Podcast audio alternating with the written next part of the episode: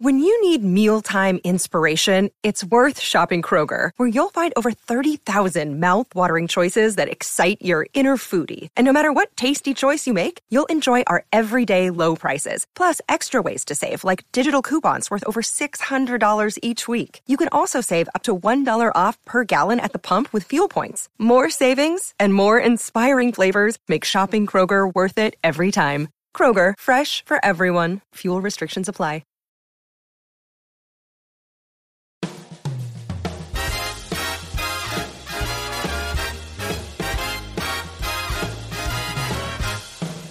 That you're born an Italian if you want your life to be great. See that you're born an Italiano and your life will be great.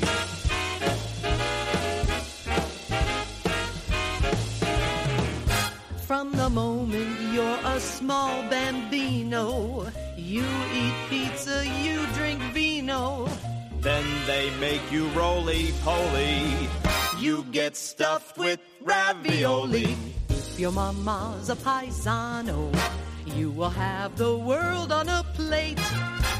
So see that you're born an Italiano and your life will be great. And welcome back, everybody, to another episode of the Italian American Podcast. I am your moderator, John Viola, here in the Tower of Italian Power in New York City, New York. And uh, next to me, as often is the case, my friend, my co host, the First Lady of uh, Italian America, Ms. Rossella Rago. Ro, good to have you back. It's good to be back. And we have a really, really awesome, funny guest today because we can't just be serious all the time, guys, and talk about, you know, the uh, intellectual side of Italian America. We gotta we gotta keep it light. So uh, in honor of that, we have Rocco the comic in the house today. Welcome, Rocco. Welcome. Thank you. Thank you for having me. It's a pleasure to be here. And uh, it's always fun when we record close to where I am, so I don't have to travel far. It's good. What do you mean close to where you you live like three hours from here? Well, yeah, well, but I work in the city, so at least I get to, you know, So I get Ro- to. Rocco's got like a complicated situation. He's from Bensonhurst, where I'm from. Surprisingly, we don't know each other. Yeah, it's amazing, actually. Uh, he moved to Poughkeepsie, Yeah. Hmm just you know, three four hours away Yeah, with you know, traffic. just throw it out there. It's like I threw a dart at a map of New York and just went. What's Poughkeepsie like? I don't know. It's, it's I don't know anything about it yet. Like people will ask, like, "Have you seen this?" And I'm like, "I don't know where I am. I just, you know, I know where the train station is. That's you left pretty the good. tribe. Are there You li- Italians out there?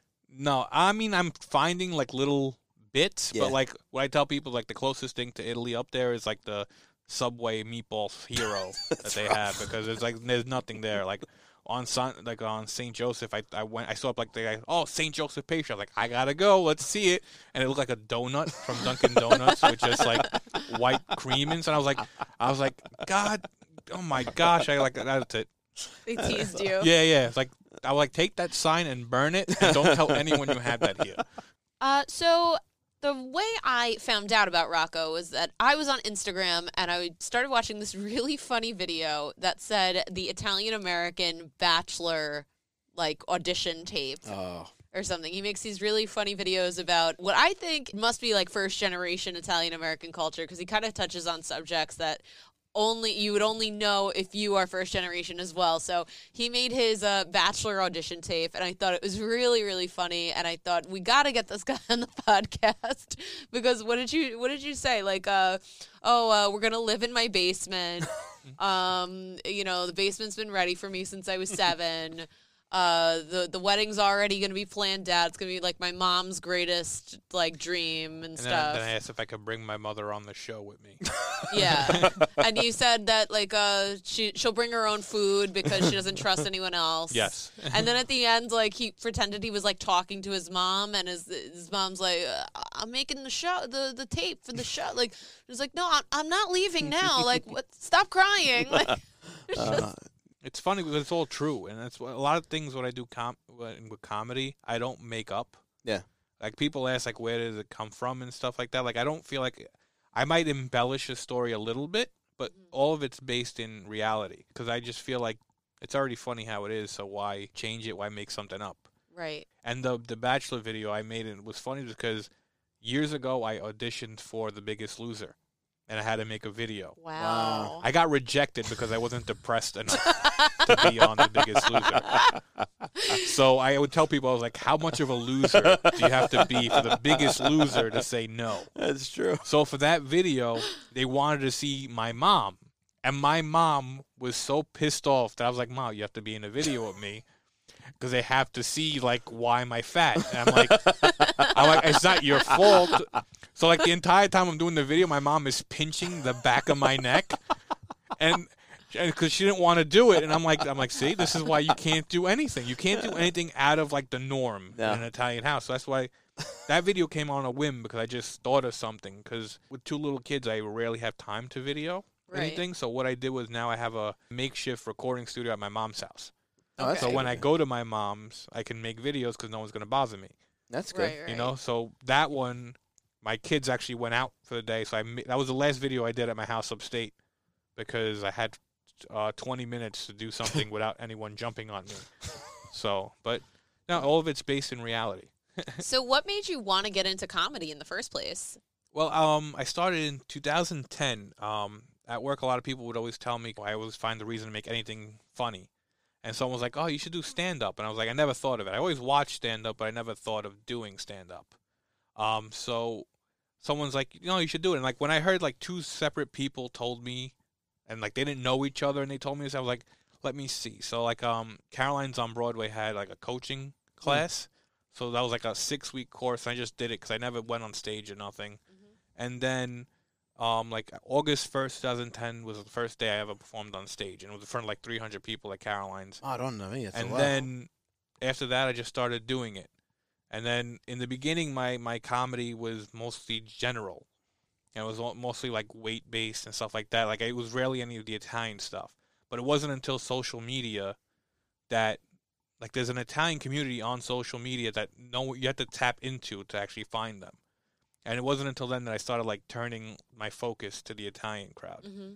and you're finding that that audience continues to grow. I mean, like, could could you do all Italian comedy? You could, but it depends. Like I would say maybe in like Toronto you could. Yeah, Toronto. Toronto that's- what I hear of Toronto, it's like New York 25 maybe 30 years ago. Yeah. Have you ever been to Toronto? No, I want to go. Oh, I'm, I'm dying to go. It's like, yeah, it is. Uh, if they had like a different structure, but you get the vibe of like 18th Avenue in the 90s. yeah, that's, That's what I hear. So it's like there you probably could, but in New York you you can't. Like like when I go into a regular comedy club, I can't just start talking about my Italian father because no one in the audience is going to be Italian. Right. So I have to like word it differently and present it differently. So it, you can go more in depth or be vaguer when it's a uh, Italian crowd, but then it's different. But I enjoy the Italian comedy more because it's more of who I am. Yeah. It's organic. Yeah. hmm and it is easy to laugh at yourself with, with our culture. I mean, because I mean that's what we do every week when we get sit down and do this. I mean, this some of the stuff is kind of absurd, especially Mm-hmm. to the outside world. Yeah, hundred percent. It's always um, one thing is like 'cause I talk about my weight a lot on stage, and one funny story it had nothing to do with being Italian, but for some reason I was doing a show and the Naked Cowboy from Times Square was there. That guy's still around. Well, this was it was like It's 2000. like- this was like 60? It was like 2011. It might have Wow. been, and he was there doing a show. And then after I got off stage, he goes, "Oh man, I, I never thought about life as a fat guy." and I was like, "That's what you took away from my whole stand-up was that now you know how fat people live." It's like that's what happens when you stand in your underwear in Times Square 24 hours a day. This is what you don't even think about. Like people don't like to be in their underwear. but that, that's one interesting fact. But it's um. do you come into contact with a lot of uh, a lot of other Italian comics and sort of exchange war stories, ideas? I mean, is there a Yeah, do you guys is there like, a fraternity meet of Italian comics? You The- know, the- and uh, riff on each other. and Uh, I wish, but comedy is not that kind of animal. Yeah, It's it's a lot of uh, competitive. Yeah, it it shouldn't be because like what I tell people is like you can follow multiple Instagram accounts. Right. we say that. Right. She's, yeah. You she's know, a big champion for that idea. you uh Yeah. you can like more than one person, That's right.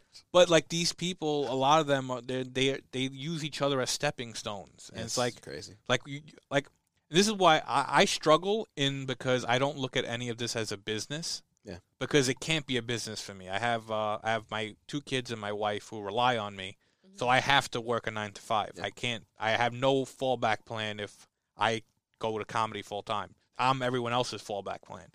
So for me, when I go into these things, I'm I want to help you. I want to, you know, be your friend. I don't want to be a business partner. I don't care about the business. I want you to make people laugh. I want, and then it hurts me a lot because, like, people will come up and then they want to ask me questions, and then I'll give them everything I know, and then like two years later, they're doing better and they're using the stuff I told them. But then, then like then they don't even talk to me anymore. So I try to stay away from the negatives of social media. But what I tell people is, um, in reality, the Italian accounts may seem as a team, hmm but in the background, it's not really like that. A lot of us, it's like typical Italian. People don't like each other, but they still associate with each other. Right, yeah. You know, right, it's typical course. Italian. We don't like each other, but we'll associate with each other and we'll keep the face. Yeah, that's true. But you won't know that we don't like each other. But but then people come to you like, oh, Rocco, did you hear what this person said? Did you hear what that one? I'm like, come on. I'm like, just leave me alone. you know, You can't help it. But Yeah. it's. Uh, I wish it was a closer community. I've always had a dream of an Italian comedy festival Yeah. um, where everyone that we follow on Instagram was for like one weekend. I always, it's like a, a dream of mine, like Columbus Day weekend. You have the Italian Comedy Festival. Every comedian, Italian comedian, you have them on a bunch of shows, but none of the egos will let someone do that because you'll have someone say, "I have to be the headliner. I have to be this. I have to be the face of the whole thing. Oh, I want this much money." I'm, I'm like, see, this is where I this is why I struggle because for me, it's not about money. Yeah. it's not about anything else. Well, the people that they don't realize that it could be so much bigger Mhm. if they all came together. You know, that's our It's- whole. That's what ca- defined us for millennia. I'm sure. Like we, we could be so much if we just repressed our ego for five minutes and just gave it up for like you know the next the person next to you who, frankly, you know you you like you said you spend time around them anyway, so you are drawn to being together in this tribe. Even though you're competing with each other, it just is, it's counterintuitive. It's really bizarre. But it's like this is who we are. It's it, it's like the person you know at the dinner dance saying, "Oh, but you didn't announce my name right, Ah, that's and the uh, worst. you didn't. Yeah. You, I'm a cavaliere. You didn't put cavaliere, Mm-hmm. whatever, and uh, my table is in the corner, Mm-hmm. and uh, our egos are like our biggest enemy. It's Yeah. like our biggest downfall is the ego. Yeah. And uh, it's like whenever you do business with an Italian person and you're Italian, you feel like you're gonna get cheated in a way because we Oh, seem to always screw each other. Absolutely, but it's true. It's like It's I'd rather true. give business to someone who's not Italian because I have a better chance of getting an honest opinion. Yeah. But the Italian guy's probably gonna screw me in some type of way, and it's sad, and I hate that. But you know, it's the way it is. It's like um, I had an Italian landlord when I lived in Brooklyn, and they treated me terrible. and I was like, it's one of the reasons why I moved. And I was like, I was like, see, I was like, if I had just another ethnicity as a landlord, it might have been better. Yeah. But, but in time, and because they thought that because I'm Italian too, they can get away with these things.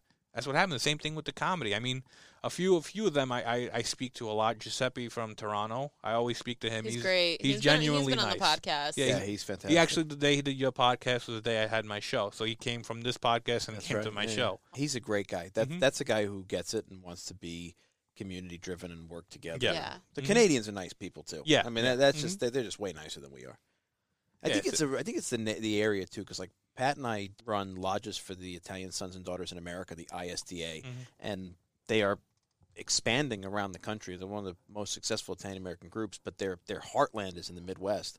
And we went to their conference in Buffalo, and Pat was like, "I don't understand. These are nice Italians. Like they want to help you with stuff, and they want to go to your events. Like it was so friendly, and everybody was welcoming." And he's like, "Maybe it's just the New York, New Jersey area where we're all too concentrated that we like kill each other. It's Oh, whacked if out." you go out to to uh, Wisconsin, I've been to Milwaukee Festa Italiana. Nicest people, Mhm. two hundred Italian American volunteers wow, put on the biggest Mhm. festa. I think it. I think it's the it's the biggest, biggest in the country. Yeah, festa in the country. Yeah. Forty thousand people a day, multiple stages, and they're all volunteering together. and nobody's announcing their name at every 15 minute interval. Like, and, and the volunteers, Cavalieri, this and, and uh, nobody's having like a screaming match backstage or anything, or nobody's talking smack. It's it must just, be this area. It could be because you know it's it's the same thing in comedy wise for comedy shows. In the city, like in the five boroughs, you'll struggle to get an audience because no one wants to leave their house. Parking, traffic, all Yeah. that stuff. But if you go to the suburbs or if you in Toronto, I hear people will go out of their way to go to these events. Yeah. So that's why in New York you always find people struggling with these events because no one wants to, to go to them. Yeah. But again, my dream is the Italian Comedy Festival, but we'll see if that ever happens.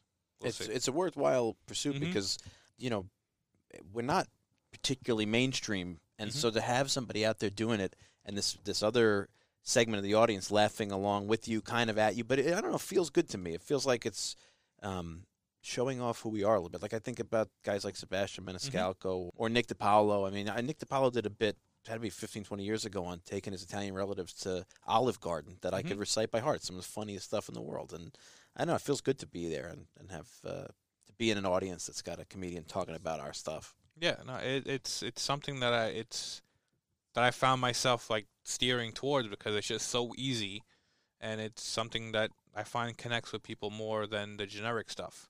Yeah, totally. Because it, it it's such um and it's such a personal experience. You know, we we did grow up in in this like kooky kind of way, and when you hear someone speak to that, it, it's really bringing bringing up all the memories, the nostalgia and stuff, and saying, "Hey, like I grew up this freaky way too. Like let's laugh about it." You know. Because your American friends don't know what it means. No. No, it's they- like a secret code a little bit. Yeah. I love that. yeah, Uh, everyone loves inside jokes. yeah, it's true. And that's what it is. An Italian Yeah. comedy show just in a whole inside joke. yeah. So that's what people connect to. Do you find like when you're doing a show and you have random Italians in the audience, uh, do they interact with you afterwards? They kind like I always find like if I meet somebody who's Italian and anything I do, I always go up and want to like point out that we're both Italians if I have the opportunity. Do people approach you?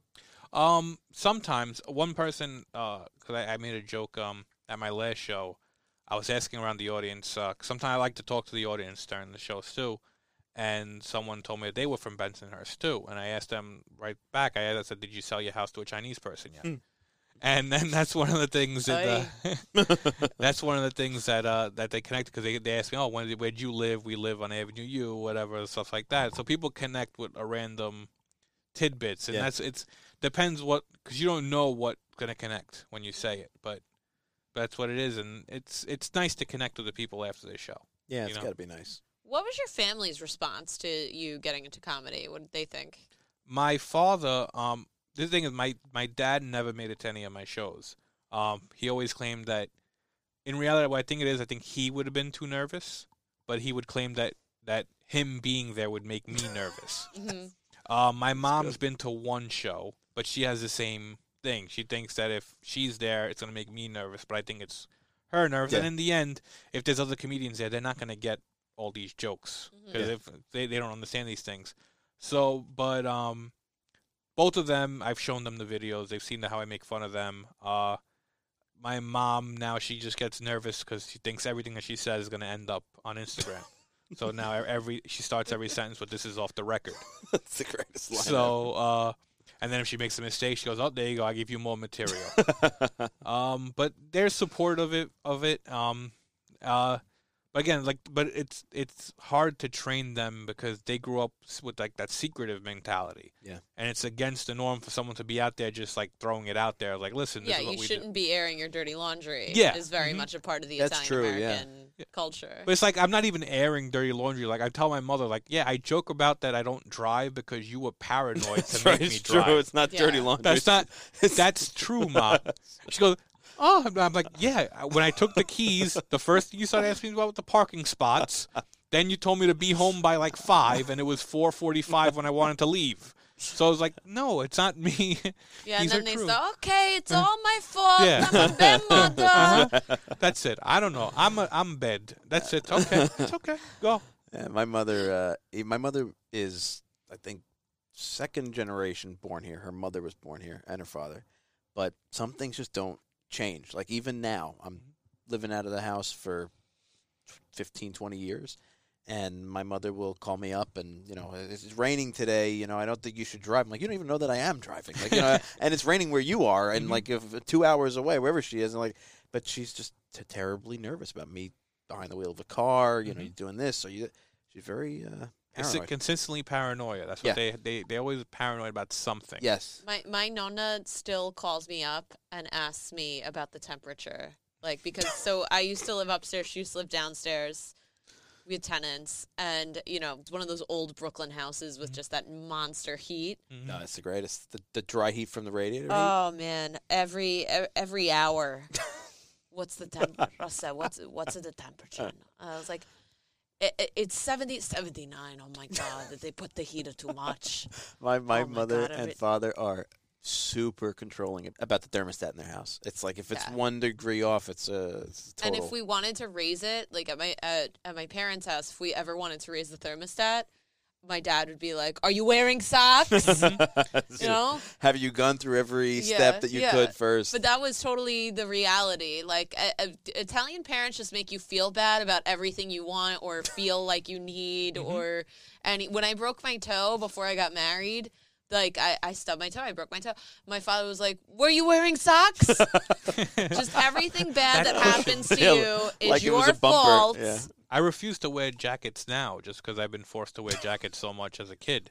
Yeah. It's like, and like my my kids this weekend were yelling at me like, "Why does Daddy not get to wear a jacket, but why do I have to?" I was like, "Listen, you have to listen. I listened for Yep, all I my survived. previous Here life, I am. Yep. and now I get to choose to wear a jacket or not." Yeah, I was always famous for the why question. I couldn't Mhm. contemplate because I knew even as a young kid some of the stuff my parents were restricting was abnormal because all the Medigan kids could do it, Yeah. and it, because I said so was the only answer I ever got. And now I think to myself all the time, I'm like, you know what?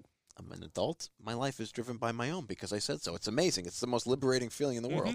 I have no kids to tell because I said so yet, but uh, God spares I will one day, and that's a big reason why I'd like to have them, just to say to some kid because I said so.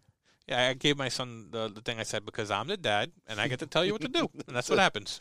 Yeah, my parents would go back and forth. It was like, "Why, ma? Why? Ask your father." Why, Dad? Why? Because. because that's it. My father would say, "I don't want to hear your mother. Please just do what she said." that's a that's a famous line in my house. You know, you talk about like being paranoid. Like my mother, you can't get my mother any gift. Mhm. Every gift is, is why would you do this? She's return it. Mhm. Get yourself something. The only gift you can give my mother, and I think it's after Christmas Eve, and, and maybe after Christmas Eve, it's probably her favorite day of the year. Is any time there's like a disaster coming, like a hurricane warning or a big storm, and the gift we give her is we all gather in her house and she can just like watch us. She's got like a utility belt on, like a flashlight. I mean, she really does. This is not. And my mom listens, so mom, you- I'd like to have, send me a picture of your utility belt, please. But like flashlights, first aid kit, stuff. Re- and she just wants us huddled there in she case wants there's to a disaster. Like she's taking care of yeah, you. she wants a hen, mother hen us, and she, that's what we give her. We're like, okay, we'll be there next hurricane. Call us, we'll come over, and we do. She and loves it. God forbid, knock on wood, if something happens, you all get to die together. Oh, that's the best, the greatest Italian ending. That might as well be an opera. Yeah. The building It's- collapses on all of us. You know, it's like you know, you're what, trapped in a cave. what cave. better way to go? At least we got a flashlight Yeah, and band aids. that's like every Italian mother's dream, I think. yeah, just die in the arms of all her kids. yeah. That's it. the buying the gifts thing is true though because I was guilt guilted anytime I bought gifts, especially for my grandmother. Oh, why are you gonna buy? I'm old. You don't spend money on me. That's what she would say. Uh, so like. It got to a point where I would buy her saints because then she couldn't get mad at buying a saint. but then, like so many Christmas pants, it started looking like the Vatican down there. Like it was already bad to begin with, but now I The just shrine. had now the shrine was just getting so. I was like, I don't know what else to get this lady. So like she would like every around Christmas she would make cucciadate. So Oh, I started yeah. buying the supplies and putting it in a basket and giving it to her for Christmas. That's a nice like, gift. it's like you That's can't get mad at me for buying flour. That is brilliant, That is Rocco. Rocco, I think you have cracked the Nona gift code. yeah, I, I bought good. every saint because we ran out of saints, so I had to think. So I bought flour. Here you go. Buy Figs. saints, and when there are no more saints to give, buy baking Ingredients. materials. Fantastic. They can use it. That's So- really true. Mhm. I didn't even think about that. Yeah, you can't even buy my Nona baking material because like she has the same like aluminum trays. She reuses them. Oh, yeah. Like they're supposed to be disposable. Oh no, no, no. It's those just still a good. Why? no, They- those- and they're like broken. They're all like brown Mm. looking, whatever. and someone commented in a video, "It's like, can't you buy this woman new?" Tra-? I was like, she, She wouldn't use it. them. you come and try to give her the new ones No. then. like if, if my you bought them, she like wouldn't that. use them. my grandmother's like my mother tries to do nice things for my grandmother and like you know ma your dishwasher's from 1982 like let me buy you a new one and she'll you know my mother buy like the top of the line one have the people go in the house install it everything per and my grandma be like ah but it you know it leaves spots or it's like and nothing is ever as good as the to find the reason. yeah so it's like you know I like my piece of garbage here like it's just as they like it My grandmother um, up until before she like got dementia, she would she had to do our laundry. So when I lived in Brooklyn, obviously I didn't have a laundry. So she bought another machine to have two laundry machines, and then she would get mad if you didn't give her Yeah. the clothes. That's the thing. Yeah, my nonna would expect me to lug it all Mm-hmm. downstairs, you know, into the basement, like down three floors and stuff. I mean, I'm completely grateful. I'm a 32 year old woman. I know I do laundry. Yeah. I'm married. I do laundry. But it was just her thing. While I lived there, mm-hmm. she wanted to be the one to do it. Yeah. And if she didn't, if she like saw something or whatever, it, she would like interrogate me. She's like, mm-hmm. "This you bring for dry clean?" yeah. One time I sent it out and she got mad at me. How much you spent? Oh no, no. My mother is famous for if you stay at my parents' house, or anywhere your clothes go down, it's like she has an alarm goes off, she gets them, she's washed. So like I, my wife knows I don't like to wash my jeans too often because I like them worn in, and I, mm-hmm. and my mother, if I go to the house, if I go take a shower, I put my jeans on the bed, I come out, all of a sudden the jeans are gone. They come out like if whatever it is, an hour later, and they're like skinny jeans now because they mm-hmm. shrunk, and I can't get them on my bonds. But she can't help herself. The Wait. problem is, like, I would tell my grandmother, like, I don't want to give her the laundry. You're getting old. She goes, and what do I do in my life? That's what she would say. And then I'm like, but how's this look to people? Because like, I didn't live. I live like four blocks away, and sometimes she would make my aunt drive her to my house and then ring the bell. You got any clothes?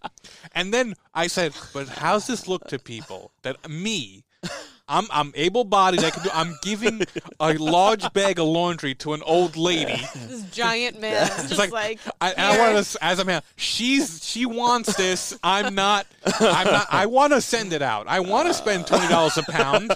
She won't let me. She has this authority over me. Uh, Rocco, you just nailed on the whole crux of it. And your next comedy special, this should be how does this look to people? Because that's really the whole crux of Yeah. all of it. Like we, La Bella Figura. yeah, again, how does this look to people with, that you do these things? But this is, I think, what our generation starts to think about. It's like Mhm. the rest of the world sees this very differently than we do. And John, I'm insanely jealous of your uh, dryer dried, shrunken, skinny jeans because my nonna would hang them up in the boiler room, and they would come back as sandpaper. Cardboard sandpaper jeans. and Uh, just it's my mother. My You mother would hear it used to- fold. like, Ladies, if you've ever tried to put on a pair of skinny jeans that you're known to air dried in the boiler room, you know exactly what I'm talking about because it's torture. My mother's There's evolved a noise. that inclination to do more than I need her to, but uh, I'm not getting air dried, thank God. My nonna used to hang out the clothes in the backyard, so I'm like, "All right," and I have like my friends. I'm like, "Let's go play basketball in the backyard." Sorry, we can't. My mutanda just hanging for everyone to see. I tell you, you, you know, you know my nonna. My my grandmother. I took my grandparents to Sicily when I was in senior in high school, and my grandfather had never been back to see his cousins, so they didn't want to travel by themselves. I'm like, I'll go with you. I went right, and so I planned the trip. Like my parents just let me plan this trip, so I'm like, I'll go to all these nice hotels. So we go to uh, in Palermo. There's the Villa Igiea, right, the nice hotel on the beach, and we get off the plane. We go, you know, Rome to Palermo. Everybody's tired. And so I'm like, okay, no, no, we're gonna have like uh, dinner tonight. She's like, okay, no problem. Uh, I'm gonna rest for a little while. She says. So I go in my room. They got a room next door, and I'm unpacking my stuff. And all of a sudden, I open up the beautiful balcony that we got. These big doors right onto the sea uh, outside Palermo. And I look to my right, and my nonna's hanging her mutandis out in this beautiful five star hotel Yeah. over the balcony where people are in the pool. Believe I'm That's like, amazing. you can't put these. This is like Gelatia fresca. it's like, I'm like, They're they're can't- about to call any Like, minute and be like, ah, signora. Yeah, like there's real normal people down here enjoying the pool that they're spending four hundred dollars a night for. They don't want to see your bloomers. Signora, si prega di non lasciare le mutande vicino al balcone, grazie. Gentilmente, grazie, ciao. It's so crazy. Do you like uh-huh. my Italian presenter voice? yes, it's that very official. It I like right? Alitalia. Like Alita. See, I'm telling you. Signore e signori, benvenuti al volo 0545 New York JFK a Roma Fiumicino. Si prega di attendere. See, I just booked my ticket and I had to do Emirates, and my mom couldn't even understand that. You going with Emirates? Why? No, I saw Alitalia goes out of business every 15 Yes, it does, I'm yeah. just Emirates is actually better now, ma. It's fine. We go. we gotta be the last people to grow up with that total devotion to Alitalia. Mhm. Like I was a kid, we always took Alitalia. It was Yeah. I didn't even know there were other airlines going to Italy. And they're not even nice. I mean, we They're know horrible. we know they're definitely not going to sponsor the show, so we can say this. um, they're not nice to you. they're like No. really mean. Whatever. They're terrible. do. So this year. uh, we flew like that Comfort Premier, Yeah. whatever. And I was so uh, I was so impressed because they give you silverware with Yeah. that, and it says Alitalia. Oh, let me tell you. And I took my first set I set was gonna say. of Alitalia silverware. They don't get those back. No, I. So then I get to you know my my the the home my husband's family has in uh, in Mola di Bari uh, that used to belong to his nonna. And I open the drawer, and it's like the entire drawer is filled with the Alitalia silverware. That's, that's one thing about them. Like I, they are mean, and the service is inconsistent, but they have to be. No wonder they're always bankrupt. That, that, Yeah. that nobody like. They don't notice. yeah, I mu- I must have four or five demitasse cups that I've taken from their first class or whatever. Because I used to fly first class. Uh, NIAF when I was working at NIAF, we had a deal with them, and they would buy me a regular. The foundation would buy a regular ticket. They'd upgrade me to first class. So I'm like, great, I'm here for nothing. I'm like, I, I I feel like I'm uh, untraceable. I Right. took every. I took a blanket once. I took the blanket out of it. Took the chair. Yeah, it was like, I was like, I was short of taking everything, and I thought to myself, like, I get I, ev- every Italian's got to be taking all this stuff. It was Mhm. great stuff, beautiful Yeah. stuff. Yeah, yeah. They give you the nice little. If you are in real first class, they give you that nice little clutch bag filled with you know the lotion and best. the stuff, and you know you got to take it. I mean, mm-hmm. you got to take two. You got to take What are the they guy. gonna do with it after? That's, that's the Yeah. logic. That's right. But So what are they gonna do? Wash have it? a- There's no sink. Yeah. you know, my father used to take all the time. We used to fly Italia before they had like plastic cups, and they used to do. They look like my father loves wine out of a jelly cup. The idea of a wine Yeah. glass for him is like completely anathema. Wine tastes better out of an old Nutella glass jar. I jar. think it does. I really do. And You it- know the the holiday ones that are real cups. Yeah, they had Yeah. those for a while. And Yeah. they had Oh, like yeah. cartoons on Oh, them. yeah. I remember those. Uh, my I got one my soccer prized ones. possession is the soccer one with Yeah. the the the Azzurri I probably team. I probably broke it somewhere. My but brother's I, got it's them all. somewhere in the back of my mom's Yeah. kitchen. My brother's definitely got all the uh, Azzurri Nutella jars, but my dad used to take all the cups because they were like these little tiny airline cups. He's like, "This is perfect for wine," and he would take them all. Mm-hmm. yeah, you My you, must. can't, you can't buy this. It's, No, you can't buy it. That's Yeah. true. can't That is buy. it. true. You gotta take it. Sick. if you can buy it, we still want it, and if you can't buy it, we want it even more. That's right. Exactly. That's the most desirous thing in the world. wine. Italians love it limited edition. Yeah. That's right. The airline made seven million of these cups, but nobody else is stealing it. So See, but I got it outside of the plane. Imagine like you just saved a bunch of those up and mm-hmm. gave them to like your mommy or nonna. I wonder what she that's a would do. good gift. Would she say I'd thank you? Well, she would say, "How'd you get on the plane so many times? You probably bought a ticket." They'd find something that you spent money on that Yeah. you shouldn't have. Like, oh, but you went to Italy when you don't have to. Nobody there. You stay here. They I would stole find this something. for you as an honor, though. I Yeah. think. Yeah. So crazy.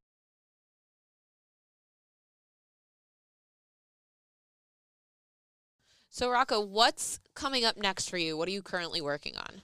Um, right now I'm making a few more videos this week. Um, I have a, a show at Broadway Comedy Club. It's a look. I host one. It's called the Fatopia Show. It's uh based on fat comics, Wow. but um, but a lot of the comedians we've had on lost weight, so now it's just I'm the only fat person on the show.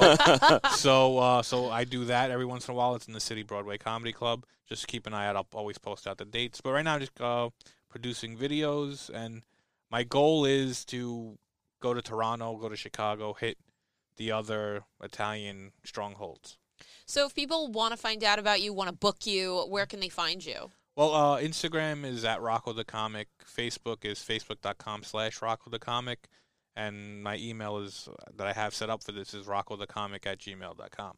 Makes it Awesome. pretty easy. It's good. Yeah. So easy to remember. Consistency. That's So right. I think that there should be like a, a like a fat comic Biggest Loser showdown. Like I think there should be like a special that they do. Yeah, but I think I, the, the problem was when I when I did that audition and they called me in after the video and they put us at a table with a bunch of people who wanted to be on and everyone was crying and I just kept on making fun of myself. so Wow. like I didn't fit like no. what they you wanted. didn't hate yourself enough. No, I was like, I was like, I was like, listen, I just want to go shopping at Walmart and not the big and tall store. I was like, that's that's my goal of this show. And uh, people are like, I just want to live, and I'm like, I'm living. I just want to fit. That's what I want to. And then, and then that was it. And then I didn't get called back, but that was it. I think, I think being big in our culture is actually nowhere near the psychological shame that other cultures have for it. Actually. no, it, Really. there's, there's not a stigma along No, with it like it is not really. in- now. Especially. How do people react to you like in Italy Do they just like because uh, Italians in Italy have this like weird thing with fat, like oh, but you don't have a mirror, like you don't like it's the first thing they're gonna comment on when they see you.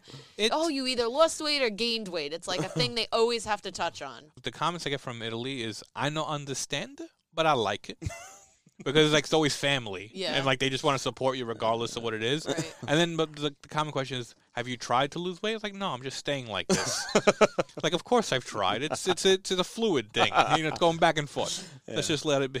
There's, there's carbs here. What do you want me to do? Yeah, it's not easy. And lo- controlling weight, especially like for us, you know, how could you stay away from No, the stuff I, you I like? tell a lot of people I tried keto for a long time, but when I tried it, I my parents were convinced I was diabetic and just not telling them.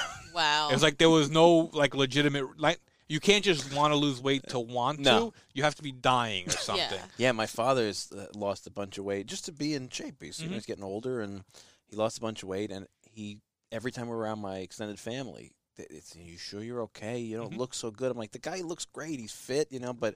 Like my aunts and uncles and my grandparents torture him. It's it's horrible. To, it's like, you know, how, why would you possibly lose weight? It must be something killing you. Yeah, exactly. It can't be positive. We're No. obsessed with death. We live in negativity. We are obsessed with Mhm. death. yeah. Uh, see, I, that was one time I was really disappointed when we first started. We were, we once, and then I learned, tried to poll the audience, like, what topic you want us to talk about next? And one of the things I put on there was the obsession with death, and nobody voted for it. And I was like, okay, we just started, so maybe the audience at that point was not the following I thought we'd have. But uh, I think it's a great topic because it's in my It is, life. we it are. was I Mhm. was obsessed as a child with death. Oh man, the Italian funerals are like are, are almost as crazy as Italian weddings. I mean, like Yeah. if we go back, Yeah, oh yeah. Like you used to be at the funeral parlor for like two straight weeks. Nobody goes anymore. Like, listen, I, I, I'm I'm very open. I go to therapy. I mean, growing up in an Italian household, Yeah, no. sure. you know, there's no reason not to be. No. But like, I was talking to the therapist one time, and he's like, "Well, how many uh, wakes have you gone to in your lifetime?" I'm like. At least over a hundred. That's a lot of debt. I'm like, because I've only been to like six. I was like, well, maybe, like you know, the no one's gonna come when you die. I'm like, uh, that's the whole thing. That's It's true. That's You know? no one's gonna come to your wedding if you don't go, and if you don't go to their wake, and they're No not. Well, they're definitely not it. coming Yeah, to yours. but their family's not yes, gonna come. That's Yeah. right. That's the thing. Is like, oh, he came for daddy, so Yep. you have to go for That's him. exactly you know? right. I, I, I still go anytime it happens. I'm Mhm. always the last one there. I don't care. I don't mind wakes. Uh, I, I've been to a lot of wakes. A lot of um, depending on how Italian you are, you go to the wake, then you go to the thirty day, Mhm. then you go to the the year. You know, Italians we like we like a good mass, and then we like cookies and coffee. and you have to line up afterwards outside. Yeah. You have to, you know, say hi and condolences again. Yeah, it's it's to me. I want I want the whole old school thing. I want like a seven day wake. I want my wife screaming. I want hired mourners. Black Find- veil. Yes, I will find the last two mourners that are in like Calabria doing the old screams and the dirges and stuff. Find it all. I want it all. I'll promise I'll be the crier. I'll Yeah. scream. That's perfect. You gotta hire a lady to like be like you know, a lady that looks like Talia Shire That's exactly right. Yeah. with a black veil to go. Ah! I miss that. I do miss that. On her It's- knees, It's crazy. We'll sign a contract for a certain price. I'll jump on you. Oh, if I, my wife is my wife is uh, uh Abruzzese in Tuscan, so I don't think she'll ever jump. But man, I I, I need a couple of jumpers. No, she's gonna be like Jackie O. yes, she she's is. she's gonna be you know like like a fascinator Yes. birdcage, Yeah, exactly. She'll have a a lone di- single tier. Yes, there'll be a dignity that does not belong at my funeral. I'm sure, but I would, Yeah. I would like the undignified. I mean, I, I, to me, it's I don't know. There's just something wonderful about it. Yeah, no, my mother's has has expressed, you know, my mother's 62, mm, terrific health, and uh, I think if people did not cry at her wake, she would totally be there, like haunting them. Absolutely, I would do the same thing. Like the the the if if she just like thought it was too quiet, like all the all the um corona, what do you even call them? the the the flower arrangements just start falling over, just like the the, the uh, plaster starts I'm gonna falling, haunt you all. starts shaking the room. You know Like- who's great at? I mean, this is a conversation we we can have this panel come back for another episode as long as Pat's here because he's the king of Italian death traditions and he's obsessed with them. Pat is the king of Italian uh, fanfare. What's Yes. the right word for this? The the ceremonies. Yes, ceremony. Yes, that's he is true. the true master of Italian American ceremonies. yes, he is. He knows them. He does them. He's an expert on weddings, funerals, processions. Um, I think Pat would have had a, a j- uh, like the best time at my bridal shower. Yes. you know, Yeah, was- invite him to anything. Invite he he is so consistent that he actually has different designs for funeral flowers that he's like revived. Like, but- but he sends them to the florist, like especially if they're not Italian. He's like, no, you you. He's got them perfectly designed. He goes through multiple uh, drafts to make sure that he's. he's I really- want to know Pat's yearly estimated busta and funeral flower budget. It's got to be a big portion of what he's spending over the course of a year because he's always at a wedding or a funeral. Yeah. He's like, it's like a regular, it's like my grandma. My grandmother like- was like that. My grandma was at a funeral all the time. Like, how do you know this many people? But Pat's that kind of guy that you want to have at those things. Yes. So, guys, if you if you want Pat O'Boyle That's right. to come to your wedding and or wake, it's totally possible for a, the low low price of 150 bucks. You know, That's right. he really just Or wants two yeah. bomboniere. Yeah. yeah, he'll take it. If you give him the double bomboniere, he might he might say okay, but he really just wants the gas money. That's right. That's all. That's so true. He's great to have at these things too. Yeah. he really is. He's he's just fun at everything. I could totally see you going to a wake and seeing Pat and being like, "Oh, are you the funeral director?" He's like, "No, I don't even I don't even know these people, but Every time I meet a funeral director, I take their card for Pat because he wants to ask questions. oh, you can't make it up. It's sad. Like my my grandmother does the same thing to me. Like if I didn't call her for two days, she'd be like, "Don't worry, I'll be dead in two days." Like, Exactly. that's true. They Yeah. do guilt trip us. Oh, like I'm- like it's sad to say, my grandma has dementia now, but at least now she can't remember the last time I called her. so she can't really get mad at me if I miss a few Yeah, days. That's true. yeah, I try, I'm bad about calling my grandparents. I try to go see them every once in like every. At least they, they live three hours upstate. I try to go like once a month and Mhm. have macaroni with them on like a random weekday when I don't have anything. They love that, but you know, I, it's it's hard to keep up the. Yeah, I never had an excuse. My grandma lived in the basement. Yeah. So it was like if Yeah. I just didn't feel like going down a flight of stairs. Yeah. Then then I didn't see her. Yeah. But mine owner lived in the basement, but we had tenants in the middle, so it was like I had to come out one entrance, go walk around the block, go down the other. we have my No. we have my aunt and uncle in the middle. Like it was us on the Wow. top, my aunt and uncle in the middle, my grandmother in the bottom. So it was just one staircase. You could do two visits. That's That- awesome. yeah. That's like that really old school, multi generational, you know, kind of thing. I mean, do you ever find? I mean, so like right now you have a wife and two kids at home, so Mhm. you like I feel like when they're older and they go to school, you're gonna be like, oh, like house is kind of empty. Yeah, I mean it's it's weird because the thing is like my my wife's American American, so like my idea of family is not what they think. Like the her parents can go like weeks without speaking to anyone in the family, but meanwhile for me, like my Yeah. grandma, if I didn't speak to her in two days, It's an guilt event. trip. Yeah. it's a whole thing. Ten people hear about it, and then like she tells everyone at the social club her grandson doesn't call her.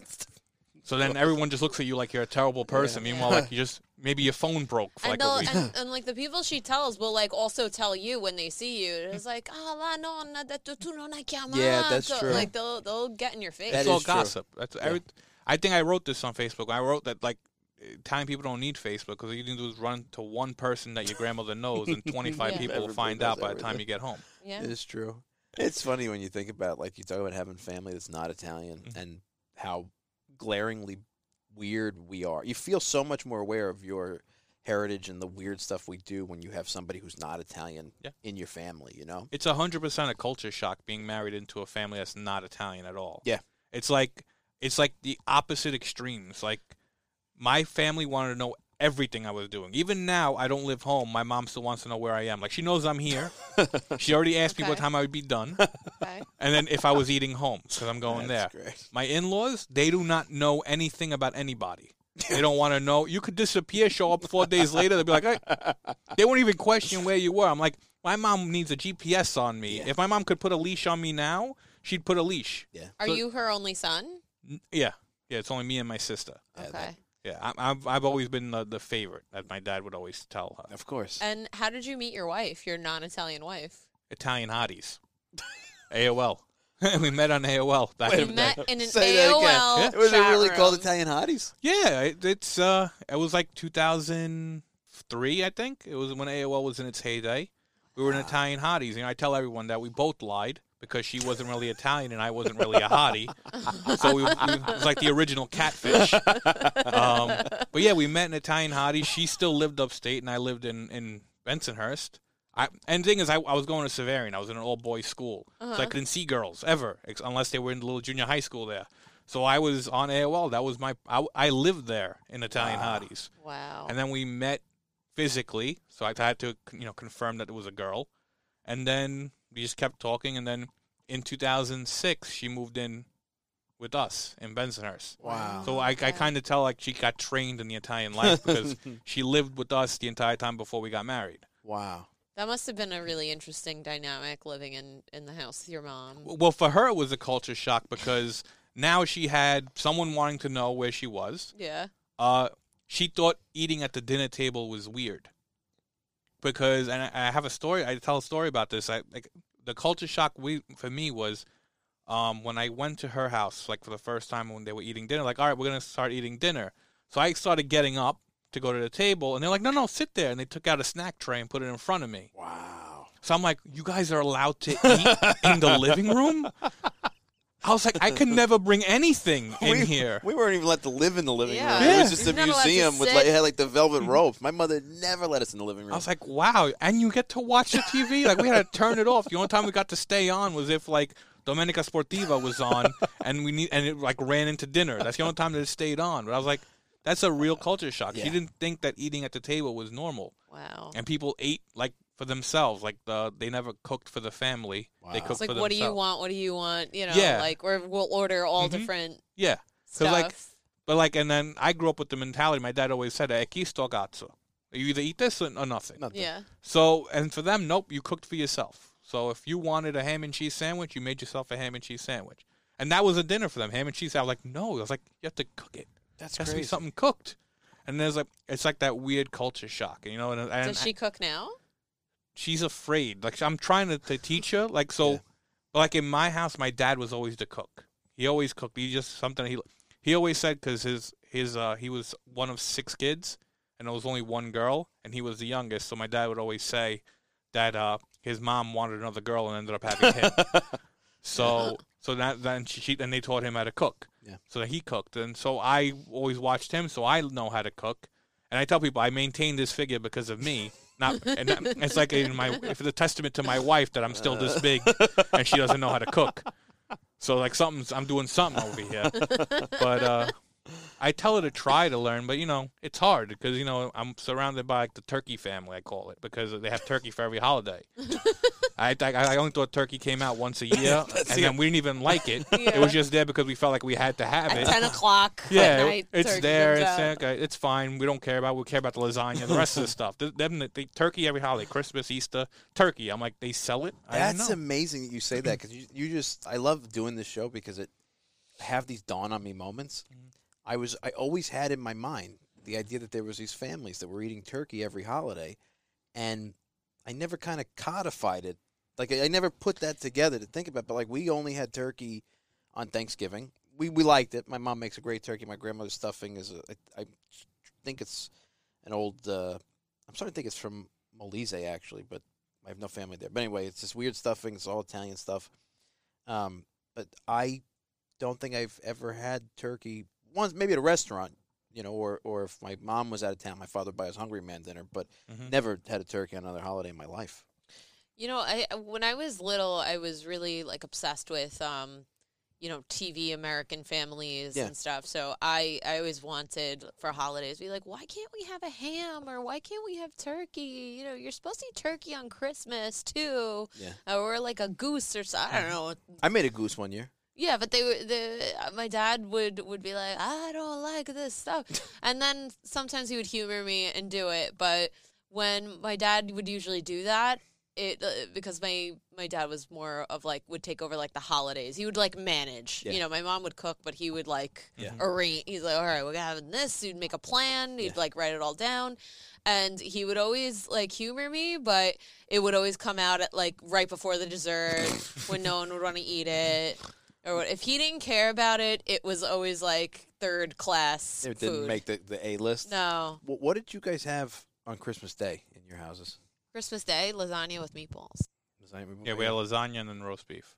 But like the the American cooking always intrigued me. Yeah, me too. Like as a kid, like one time I saw like I always had a Nutella sandwich or a salami sandwich for, for lunch as a kid in elementary school. Then I saw a kid have hot dogs, and I was like, and I went, I was like, whoa! I was like, you can bring that? So then I went and I had to explain to my nun and my mom. I was like, listen, just put hot dog in aluminum foil. I'll eat it at school. And then like they did it for me because my my family would say yes to no matter what I would say just to appease me. That's a lot of power, Rocco. So I. I, I waved the power, you know. It come, it's being the only boy. That's like I, I guess it's That's the only true. boy power. Like Yeah. you want the bloodline to go on, you got to feed me. Um, Wow. So I brought a hot dog the next day, and I, I sat there like as if I took out a trophy, and looked around, but like no one was impressed because that was normal to them. But you were like, I did this. It's like, listen, this is like I'm the first. You're gonna see all the other Italian kids put the forks away, and they're gonna take out a hot dog because of me. You're the pioneer. You're like the Columbus of hot dogs. Then one time, uh, I was Chef Boyardee. I was intrigued because I kept on seeing the commercial. I loved that. I, Yeah. lo- I always wanted to want to eat it as a kid. And I had a- SpaghettiOs. yeah. And And I, spag- I oh, had to beg my nun at the at the store. I was like, "Please." She's like, "No, no," and then I had to eat it in in like secret in another room because there was Yeah. company over and they didn't want to see that I was eating this. of course. like it was terrible, but I was like, It's I'm so intrigued Yeah. because I, we weren't allowed to have it. And like when I talk to people like now, even um, I don't like people like, oh, how often did you order pizza? Or did you order this? So I'm and I when I think back, I'm like, rarely. Like I we like once every two weeks we would order pizza or something. Like we always cook. Yeah. And I never realized now, like until now, how rare we actually ordered food. Yeah, definitely way less than other people's Yeah. families. I Mhm. mean, even even today, like every people who are younger that have kids and stuff, they they order out and. But I, I don't know. I'm cooking every night. So I wish I could cook every night. Yeah, I don't. My, my wife and I, we tend to order because it's just the two of us, Mhm. and like we we tend to order more than we cook. Like, yeah, maybe once or twice a week we'll sit down and cook. But other than that, like half time we don't even get to have a meal together because I'm at something, she's at something, and it is crazy because I think of myself as an old fashioned person, but your life just gets ahead of you, and you just can't Mhm. dig out of that like routine. It's, it's the world has completely changed. Really, I, it's hard. I'd imagine it's going to be hard to create kids that lived even remotely like we did in the next, you know, 10, 20 years. I think that's why, like, uh, part of me holds on so tight to like the Italian Yeah, stuff. me too. Um, it's like, uh, because I married an American and my kids are being raised around that as well. It's like I'm trying to instill these things at them Yeah. because, like, now my dad passed away. Um, my mom's there. My grandmother, she has dementia, so it's like she's not really there. Yeah. So like, there's no one else to be instilling these things in them. So I find myself like overcompensating. Like I'm watching Italian movies for no reason, just to like I'm putting on Peppa Yeah. Pig on Italian, and my kid's like, "Why are they talking so weird?" I'm like, "Just you just watch it." I'm like, because I'm like I'm overcompensating Yeah. to try and make up for all the stuff that they're losing out Well, on. because you take it for granted when you're Mhm. younger. You Yeah. you don't realize that it's it's cool and it's really Mm-hmm. interesting and it's a big part of who we are, of like why we are the way we are Yeah. too. And you sometimes you don't realize it until it's too late, until there's like nothing left, you know, Mhm. until you all of a sudden all the social clubs call, uh, close down. You're like, oh, I would, I'd really like to show my kids a social club. Yeah. And- I- I've, I've never been old enough to get in there, and now that I'm Now old they're enough, they're closed. I, I, I always say like Italian, this Italianita, whatever version is in Italy here, it, Italians, even those of us born here, you just don't appreciate it until you're outside the majority. Like when you Mhm. leave the tribe or when you marry somebody who's not, or I feel like then you, you, you look around, and you're like, oh wait a minute, we have something really special because you could see the Italians that leave Italy, they they hate it, they curse it. Then they come to any country they move to, and they're like, this is not Italy. You know, it's Yeah. like it's never as good. I feel like Italianness is just appreciated more when you are removed from it in some capacity. I really believe that. I agree Yeah. with that. Yeah, I mean, listen, sometimes you gotta you gotta make it more of an effort. You gotta be aware of it and make more of an effort. Like you gotta kind of drag your kids to like the the Italian Christmas parties and stuff while they're still happening. Yeah. Because you know that is the there is that last generation kind of holding on right now, but Mhm. mm, give them another twenty years and we don't know what's gonna happen to it. We're, I mean, I think of us at the vanguard of that movement, you know? Yeah. And I don't have any kids of my own. I got three nieces and a nephew. And my ne- my brother's son is he's all into it, and he every ask me every question. Zio, what's this? Zio, what's this? This Italian? Is that Italian? So I'm like, okay. I'm like kind of feeling like I'm doing a good job molding my nephew in the Italianness. So he calls me up. He's like, hey Zio, will you take me to Columbus Day? So I'm like, I can't not take this kid to Columbus Day. The kid asked me. He's four years old. He Mhm. wants to go. you got to show up and do that stuff. Really, Yeah. It's like if you don't, how many more times you kick an ass? You know? Right. yeah, it's like I always do the because the Col- the Columbus Day Parade in Bensonhurst always goes around my birthday, so I, it's like it marks my birthday. So I'm always in around to go see it, but it changes every year. Yeah. it's kind of sad to look at it Mhm. sometimes, but It's actually the second largest Columbus Day parade in the country. is it the one? in- Bensonhurst. Yeah. Wow. I remember I marched in it when I was in junior high school. I played the drum corps. Yeah.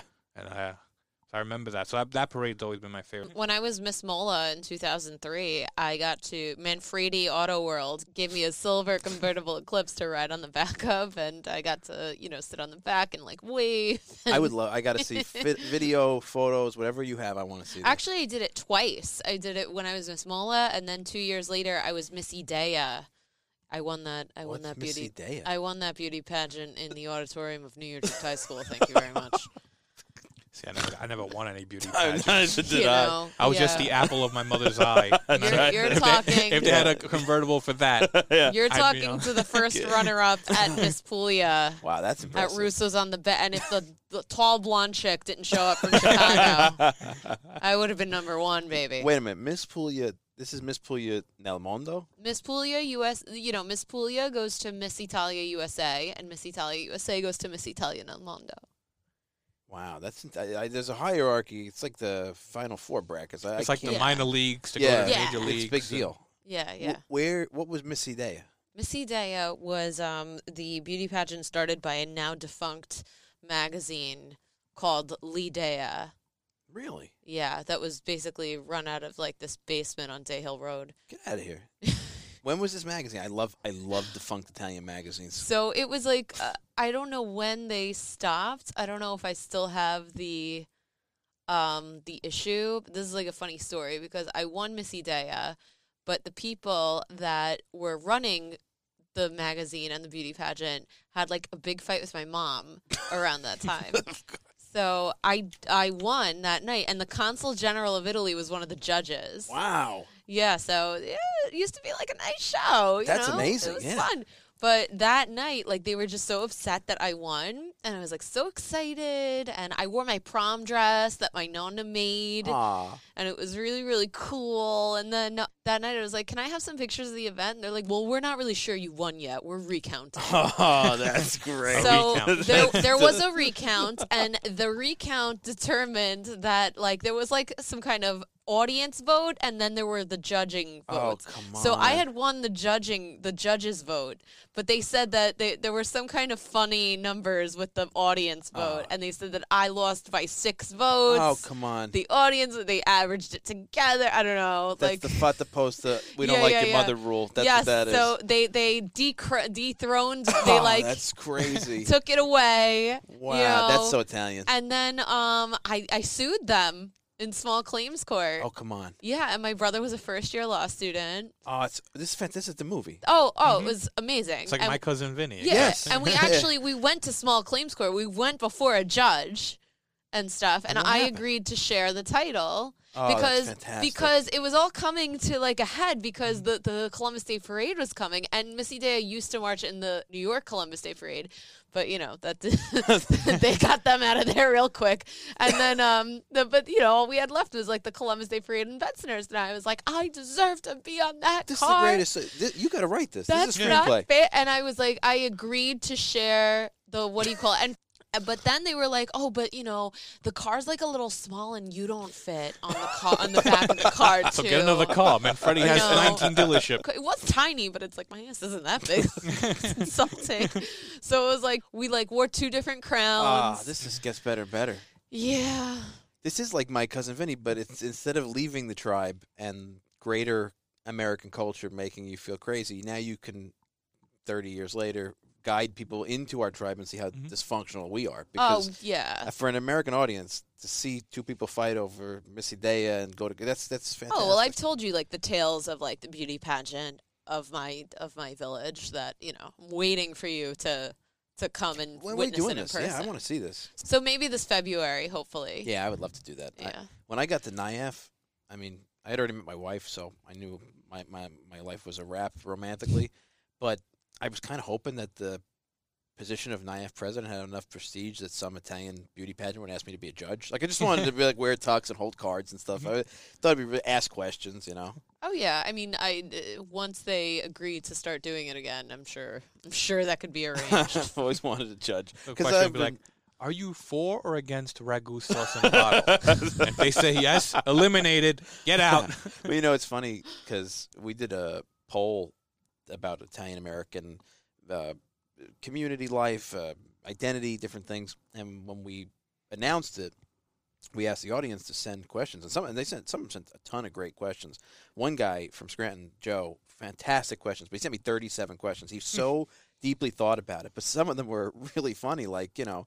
Do you, what do you think of this? And like I said to myself, you know what? This is real demographic research. Like I do want to Yeah. know what people think of these things nowadays because you never know. Are there people out there claiming to be Italian American, pulling out a can of ragu and doctoring it up and serving it? I don't know. Yeah, and then like people have different reasoning, like the whole sauce and gravy debate thing, Oh, mom. I mean, and then people have like the rationale that they give behind it. It's like you'll justify anything to suit your position. What person was like, you know, I'm really poor and, you know, sometimes I, I do buy a jar of Rao sauce and doctor it up. And I was like, okay, poor is not an excuse. no, Rao like, sauce uh, is way more than making yeah, more sauce. like expensive. 89 Yeah. cents for a can of tomatoes. Like, crazy. you know, what are you talking about? Are you bad at math? That's really bad. Maybe you're poor because you're really bad at math. That's the truth. Yeah. like it's not even joking. Like my, I'll, I'll be honest. My my wife uses ragu sauce, and I don't I don't eat the pasta Wow. because of that. So like when we make pasta, she pulls out the ragu sauce, and I'm like, all right, I'm not eating the pasta. I'll eat why, the meatballs. Why and ragu in particular? Because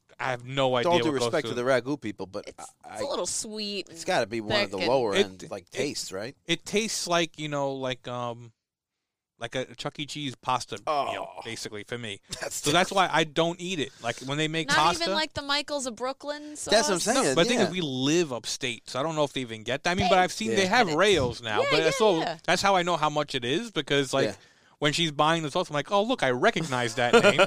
Why don't you get that one? She goes, but this one's cheaper. I'm like, oh yeah, it's like Rao's like nine dollars a bottle. I'm like, yeah, but look at those cans of just plain sauce that we get to make. It's like a dollar. Like And- save money, Yeah, and, and like no, no, no, ragu. I'm like, all right, then I guess I'm not. I don't need carbs. It's all right. I'll just eat the meatballs that I'll make, and then it's fine. But yeah, no, I she don't know. does. I don't know. I can't tell you the last time I had a jarred sauce. We had a sponsor at NIAF who actually the sauce is quite good. It's a family from Del Grosso. Del Grosso. Really, uh, some of the kindest people you ever wanted to meet. I mean, they supported the foundation, they, and, the, and the family owns an amusement park in Pennsylvania and jars the sauce there. They all work together, and they were like, they were so generous with us. They'd give us jars to give away to people at every event. And my dad, who could eat macaroni every day, mm-hmm. if anybody had left the extra jars of sauce, my father would walk around the whole room collecting it. And it some events were 750 people, some events were 3,000 people, but he would not leave one jar. He would have my staff go out, get him a box, put it together, like the separators inside, and he'd take it home. He have it. I don't know if he used all of it, but he probably ended up with 30, 40 jars that were left on these tables, and he would just, you know, So that was his sauce day. Like, That was- you yeah, know, exactly. Everyone spends the whole day making the sauce of the That's year. right, Your yeah, dad he just was went around one event. exactly, yeah, Had pick cherry picking. Mhm. My father's great because he's not one to waste. Like he's got the old school Italian mentality of like, you know, people like leave the hotel room and they're taking like the toilet paper rolls and Mhm. the light bulbs. Every event we go to, he'll walk out with the centerpieces. He don't care. He's He- my nonna, yes, yeah. essentially. My grandmother was like, Like- that. Centerpieces, I like. I'll never to an event with him one time, like a really fancy event. I was being recognized at, and I was really nervous to go because it was like not an Italian event. It was like a lot of Medigan people, and we were on like white tie and tails. And, and my father's like a pretty distinguished guy, but by the end of the night, he was walking out with the centerpieces, and you, they were gigantic, and you could tell they were rented because they had like all this architecture Yeah. stuff on them. And he's like, "No, no, no, they let you keep these." I'm like, "Dad, these definitely are not for Yeah, you to you take." But he got in the car. if you see beads, the jewel beads on it, Yeah. those are it's like, it's like no, Can't keep those. he just put them in the car. I mean, they never chased us. oh, but my so my bridal shower was looted. Oh yeah, I could. Yours, yours looked like like an Like- Italian American Taj Mahal too. I mean, it was, there must have been like prizes to be had. There were prizes. There were be- there were limoncello uh, hand sanitizers that like the women were almost, were like tackling my maid of honor for them. We played games like guessing games, you know, fill in the blank. And it's like. Ma, I got all of the answer right. That's crazy. I got I a raised- bingo. I got a bingo. I raised my hand the first. You not see me, and she's just take it. I don't want any trouble. Please, like the sweet table. Like the cookies, they all got in first. They all got in line, and then one lady knocked over this little crystal basket that I had uh, confetti in, and they were literally still walking through broken glass to get their their cookies. That's crazy. Then I had like a, a coffee pot and little coffee cups in my little cafe display. I had several. My my my shower was a bit of a production. It was beautiful from what I saw. But like the coffee pot and the coffee cups, nowhere to be found at the end of the shower. Uh, My- like, and one lady was like, "Oh, I took it home as a memory, as a souvenir," and I was like, "What do you think the favors for?" That's the memory. Has it. It's labeled. We literally give you Yeah. free stuff to take I home. bought you a memory. That's my coffee pot. when I did uh, last year, I helped Pat do his event, and actually, some of the members of our new neighborhood. For those of you out there who are not familiar with our new neighborhood, it's our membership group. It's available on our website, ItalianAmericanPodcast.com, and these are the people that we interact all the time on a private Facebook group. We get together for things, and one of the first times we ever got together was when Pat had his uh, Madonna Sacramonte feast that he does in New Jersey, and he made up these games, and he started a game called Pass the Provolone. So I had to host for him on the microphone, and he starts the music. All the old ladies gathered. I mean, so all the women gathered for the Pass the Provolone, and then the men do like a prosciutto, I think. And they pass this provolone wheel around or whatever log, and if the music stops and you have it, you got to leave. Wow. And he kept telling me every, and I've been there a couple of years, but I guess I never participated in the games. And he always tells me, "You don't understand, fights break out." So I'm like, "Ah, come on, Pat, how like." I swear to God, the fights breaking out, and then the men with the with the prosciutto, it was like we had to have a, a court case there. Like, I know this guy saw me. They're pulling paisans out from the corner. Like he saw with this eye. I have my hand on it. Like the, uh, Pat finally the last year had to bring seven of each because he knew they were going to fight over, and he says I keep giving them away. Spent hundreds of dollars on yeah. cured meats and We're savages No, like, we are. about Like- free things. Like I think um, after the 18th Avenue feast, when they have the procession, and then Villabate gives out the free cannolis. Yeah. I always hear about like the disaster that That's becomes. the Like they all bomb the table up, and all get a cannoli. It's like the cannolis are not that you can buy them. it's right there. Yeah, the store that sells is right behind. No, they're no. making them more, but this one's a free. yeah, they like it free. I went to St. Anne's feast. the free in one tastes better. Mhm. Yeah, free's better for everybody. That's true. Well, I, I was in St. Anne's Feast in Hoboken a couple of years ago, and somebody basically knocked over a priest for the last piece of focaccia. The one bakery hands out like Oh my uh, the focaccia with the pomerol on top, and like everybody was going crazy. And they basically knocked over a priest to get the last piece of. I'm like, like you said, this guy's selling it too. You know, it's like a, you, you could spend two dollars if you want and buy the big piece, but no, they wanted the free sample. It's Yeah, whacked it's- out. We're all about the samples. Yeah. Like uh, Nonna would would she used to go to the city all the time, and anybody that would do like promotional things, she would go to Macy's. That was her jam, and anyone that would be outside giving away like promotional stuff, like packets of shampoo. Yeah. she would have twelve of them. Yeah, I, It- I'm, it- uh, I I'm was like, bad that way mm. myself. I have to admit. I, I I'll take anything free. I like a free sample. I Yeah. think it's in our blood. Might be. It's just. Yeah. It's part of our genes. Do you ever go to Costco? Like ah, Oh, when you when oh, yeah. Costco just like started. you you first to started, right? pretend to rediscover the, Yeah. the sample. I was like, hey, you were no, no, me. Oh, and I gotta get one from my cousin. He's in aisle seven. Yeah. he's in aisle seven right now. It's yeah, so just sick. no. I'm not. No, you don't know me. That's I a- wasn't here. That's a great Italian American. I'm taking extra logic. I'm getting one for my cousin Mm-hmm. and my sister. We oh we that my all my grandmothers and her sis, my grandmother and her sisters all did that. Well, I'll that's take one for Z. I'm taking one for this. That's why you need security for your bomboniera at your Yes, parties you definitely because do. if you leave them to their own devices, Oh no, they'll take it, They and can't be especially trusted. now. I remember at my wedding, I handed out the bomboniere. It's like I had to, you know, you had to give me the envelope before I gave you the bomboniere. That's But now, like the new thing is like the the venue will bring it out and put it mm-hmm. on the tables. You can't leave it there because you know someone's gonna grab it. Oh no, yeah, no, I have a two envelope. I have a two envelope. I gave her one for my cousin's So sister. She gave me. We're so I need people. two. I need two. We're sick people. I still have people like they, they call and like, oh, did, did someone give you the bomboniere since you gave the envelope? Like, I don't need it. I, I have enough. I have enough. You could take it. I see. I can't throw people's bombonieras out. I feel horrible doing it. I It's just- like you're dooming the marriage. yeah, like I, I'm bringing bad energy on myself. I don't know. I have. I'm a very superstitious person. do you keep the bomboniera if the couple gets divorced? At that point, it's in my bomboniera storage box. I probably don't even know it's there.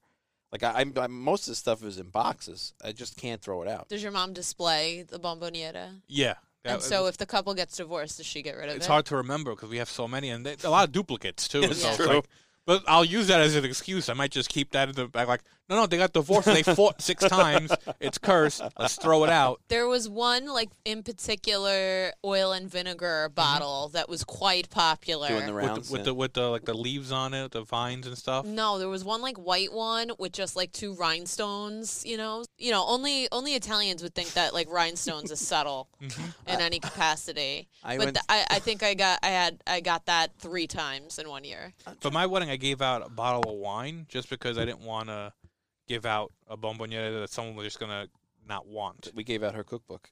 That's Yeah. my wife and I were like, "What's something personal?" But I'm like, "Oh," and she had my grandmother in it. It was fantastic. Mm-hmm. Yeah, it was nice. It was. It wa- But you had like a wooden spoon with it. yeah, we, my wife went crazy. Tied a wooden spoon, a thing. Yeah, And they were like, they were the way they were wrapped. They looked like real. Bu- not to say it's my book, so it's not that it wasn't a real. No, no, I know what you book, mean, yeah. But it was probably like there were probably some old people that opened it and they're like, "What the hell is this?" No, this is the fake one. This is the one you used to stack it up. This is where's where's my olive Yeah, tray? gonna say, where's my Yeah, coffee? like- where's my uh, t- uh, espresso spoons? It's true. It's funny. I, it's hard though. Like I, I, you kind of have to like come up with something original. hmm What do you come up with now? Do you ever play guess the bomboniera like before you open it? My husband and I do that now. You give it a little shake, like this is a plate. Yeah, You're you like- could tell what's like a serving tray. Mhm. Who did the coffee cups? Uh, Two demi-tasse cups and, and plates and stuff. That's like you could spot those. I think. You know, I gotta say that my favorites though are like the imitation Versace hmm motif. That's big. They still make those. The Oh, statues, yeah. like the No, the plates. oh yeah. hmm Do you ever get like one fake Versace plate Mhm. as like- a bomboniera? yeah, Yeah, I probably have like three of those somewhere. Yeah. I like That's the, great. the Italian bomboniera that comes in like the. You ever see the stuff that comes like the plastic on top, so you can see what you got when you open it, but then it's got that weird satiny material around it, and the, but it's like uh, that weird display box. It's- Yeah, it's, yeah, all yeah. plastic, but it's got this weird material. I, I don't know who's still making that stuff, but I, I love it. There's a lot of places you can still get like old stock bomboniera that they haven't sold since like it's been in the basement since the 70s. They'll SAS it. Italian Records. She's Mhm. got an Onyx phone, I saw that last week uh, when I was out there. and it doesn't work. It's not a real phone. hmm It's like two hundred dollars though. Still. Oh yeah, of course. It's just there because someone might buy it. Well, Yeah. I did that a couple of months ago. I was helping Ernie Rossi out, and and everybody on the show that's listened to the show knows I love Mr. Rossi, Ernie Rossi store since 1910, I think, uh, on Great guy. Grand Street. A phenomenal guy, treasure for the community. And to be honest with you, I'm always uh, hanging around. I'm helping him with stuff, and he never wants to charge me, and I always feel bad. So I'm always like, no, I got to pay something. So one day I was there, and I said, you know, Mr. Rossi, when I was younger, you used to have like this old box with a ravioli maker from the 60s. I thought I saw it lately. He's like, ah, I don't know.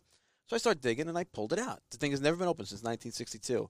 So I'm like, Mr. Rossi, how much is this? Now, every time I buy a T-shirt, no, don't worry. He's like, oh, I forgot I had that. He's like, it's a hundred dollars. So now I'm like, it's a little bit like Foch. I'm like, I got to buy it, you know. So I gave him a hundred dollars, and I got it's over here somewhere in my office. Yeah, I It's saw it the other yeah, day. it's, it's a '60s automatic ravioli maker. I don't even know how it makes sense. John's never gonna use this, no, guys. It's I bought it for the the the to have. yeah the aesthetic of it. Yeah. A so- '60s It's box. a talking piece. Like look at that. Look at my It's a 60s. ravioli maker. My in You the bought unholy it whole to talk about it on this Yes, episode. probably true. Basically, you I spent at hundred dollars Yeah. Mhm. for ten seconds of sound. That's right. And We it- got don't- it. Don't let anyone know. Like a hundred dollars. Yeah. My God, you make it by hand. The same thing. absolutely right. You don't need no me. machine. I can't. I, you know, I got maybe we'll take it to Nonna and she'll help us figure it out because I can't figure it out. It doesn't make any sense. Maybe she'll have some familiarity because you in, you insert the and you insert the filling and it does it itself. I don't know.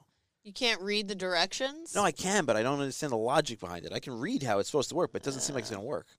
Uh, well, Well, probably why no one bought it. That's probably true. It's been sitting there since 1960. Because everyone probably looked at it like that thing is not going to work. Yeah, like it's just like you know, you put them all in together and somehow it comes out perfect. It doesn't make sense. Like, but- is that from the Jefferson? I mean, not the Jefferson, the Jetsons. is that from the Jetsons Italian episode they That's right. Yeah, so true.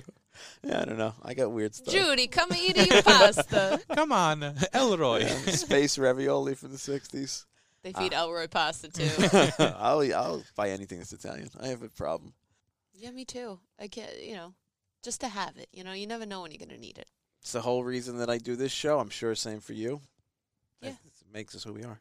Yeah, I'm not really sure what I do coming here and recording, like just us talking, but I'm sure one day we're gonna need it. Yeah, that's absolutely right. I'm going to save it and it's like- I'm s- I'm, pres- I'm like a the Noah's Ark of Italian American we just culture. hope these these episodes will be useful to someone somewhere someday. just throw it out like, hey, Oh, we're talking about something. I have a whole episode for you to listen That's to. exactly right. You you want an automatic ravioli maker? I got your episode. Do you want to know why I'm so messed up in the head? Listen to these episodes and just know what we came up with. I say that all the time. Like people think I am, we. I in all seriousness, we are definitely doing this for the preservation and because we love it. But the truth of the matter is, for me, it's like a therapist couch. Mhm. Like I, things dawn on me, and I'm like, oh my god, that's why I'm so whacked out. It's Mhm. just because you got to explore this stuff. Because being Italian is not an easy weight Stressful. to bear. It's stressful sometimes. Yeah. Mhm.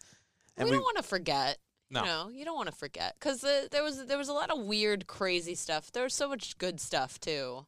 Yeah, well, because it's all mixed in together at the same time. Like you saw, like when you look back, when you like step back, you see the logic of the crazy. Yeah. yeah. You know, it's Yeah. like uh, the overprotectiveness. Yeah. is because they cared. Yeah. But like we saw it as crazy, but now you now you step back and see why. Because like, now I have my kids, I see I'm overprotective. I want to know where they are when they're not home. So now, now I see why why I was getting asked Yeah. all the time. It, it- you you know you're getting older when the stuff your parents did that you thought was totally whacked out Mhm. becomes sensical. My entire social life was was hampered by my parents. I, I say it because of the curfew and not being able to hang out. Yeah. So like when I started in high school, I started making like my house the house that everyone goes to, just so That's I the knew move. Yep. That they couldn't question where I was going because I was home. But like in junior high school, people started hanging out at other people's houses, and I could never go because they'd be like, "Oh, it's late." like, all right, I'm not really. Even now, I'm going to Italy in January. My mom's worried I'm going to get kidnapped. I'm like, Mom, 400 pounds, 6'2". No one's taking me unless they have like a, lift. Like, no, I'm not really like, oh, I'm, like, I'm not popular. I don't have money. Nothing's happening. I, I'll, I'll make it back. So like the whole paranoia that my my parents had hampered like my social life growing up until I learned like I'm just gonna do it anyway. Does she want to like come with you and like protect you? No, uh, she just wants me not to go. Oh, so like okay. just avoidance. That's right. It's like abstinence. Well, that's right. Like the abstinence. like, Social abstinence. Yeah. D- Don't It's like- engage the world. you know, do nothing. You don't talk to nobody. You don't need nobody. I'm here. We're good. So Wow. true. That you is. only need me. Mm-hmm. Yeah, that's really true. Yeah. What- Thousands of therapy hours later. But like, was Here we she are. was she happy that you that your wife is so American, or was it like a thing? No, it's just it's things to it's thing a lot of things like having to get used to. Like um at my my wife's family, like if if you got a bottle of water and that bottle of water is yours. It's like roommates. That's what I say. It's like it's like living with roommates. But in in my house, everything is everyone's. Everybody's. So like if my wife wanted to open up a bottle of soda, she would ask my mom. My mom would go, "Seriously? Why are you asking me? Just open it. If I buy it in the house, it's for everybody." Yeah. And my wife would still do that. Like even till this day, my wife that hasn't clicked away, she'll still ask me every time. My mom goes, "Really? Why do you still ask me?" So it's like she's like trying to train her in that way. And then living when my wife lived with us because she moved in 2006 and we got married 2012. So six years she spent living in the madness of an Italian house. So she's sort of trained that way. So that's why we're raising our kids in that mentality. So like now my kids eat dinner at the table with us every night and we Yeah. do stuff like that. So she's seen both sides of the world and is picking what's better. Obviously, what, yeah. Our insanity. yeah. That is the whole point of all this is that, you know what? We can criticize it. We can say it's crazy. We can dissect it. But it's the best way in the world to live, right? Mhm. Well, for those of us lucky enough to be born into it, it is the greatest way in the world to live. Rocco, thank you for coming out. We really Anytime. appreciate it. Bro, yeah. Thanks for the laughs, and uh, I appreciate it. I'm it. gonna go visit your mother in Bensonhurst, and I probably know her. we can find Everyone knows everybody. Yeah, it's, Right? it's the beauty of an Italian neighborhood. Mhm. Well, for all you out there who are with us uh, every week, we're glad to know you. And thanks for being part of the Italian American Podcast. We'll see you next week. We'll see you next week, guys. So see that you're born an Italiano and your life will be great. See that you're born an Italian if you want your life to be great. See that you're born an Italiano and your life will be great. See that you're born an Italiano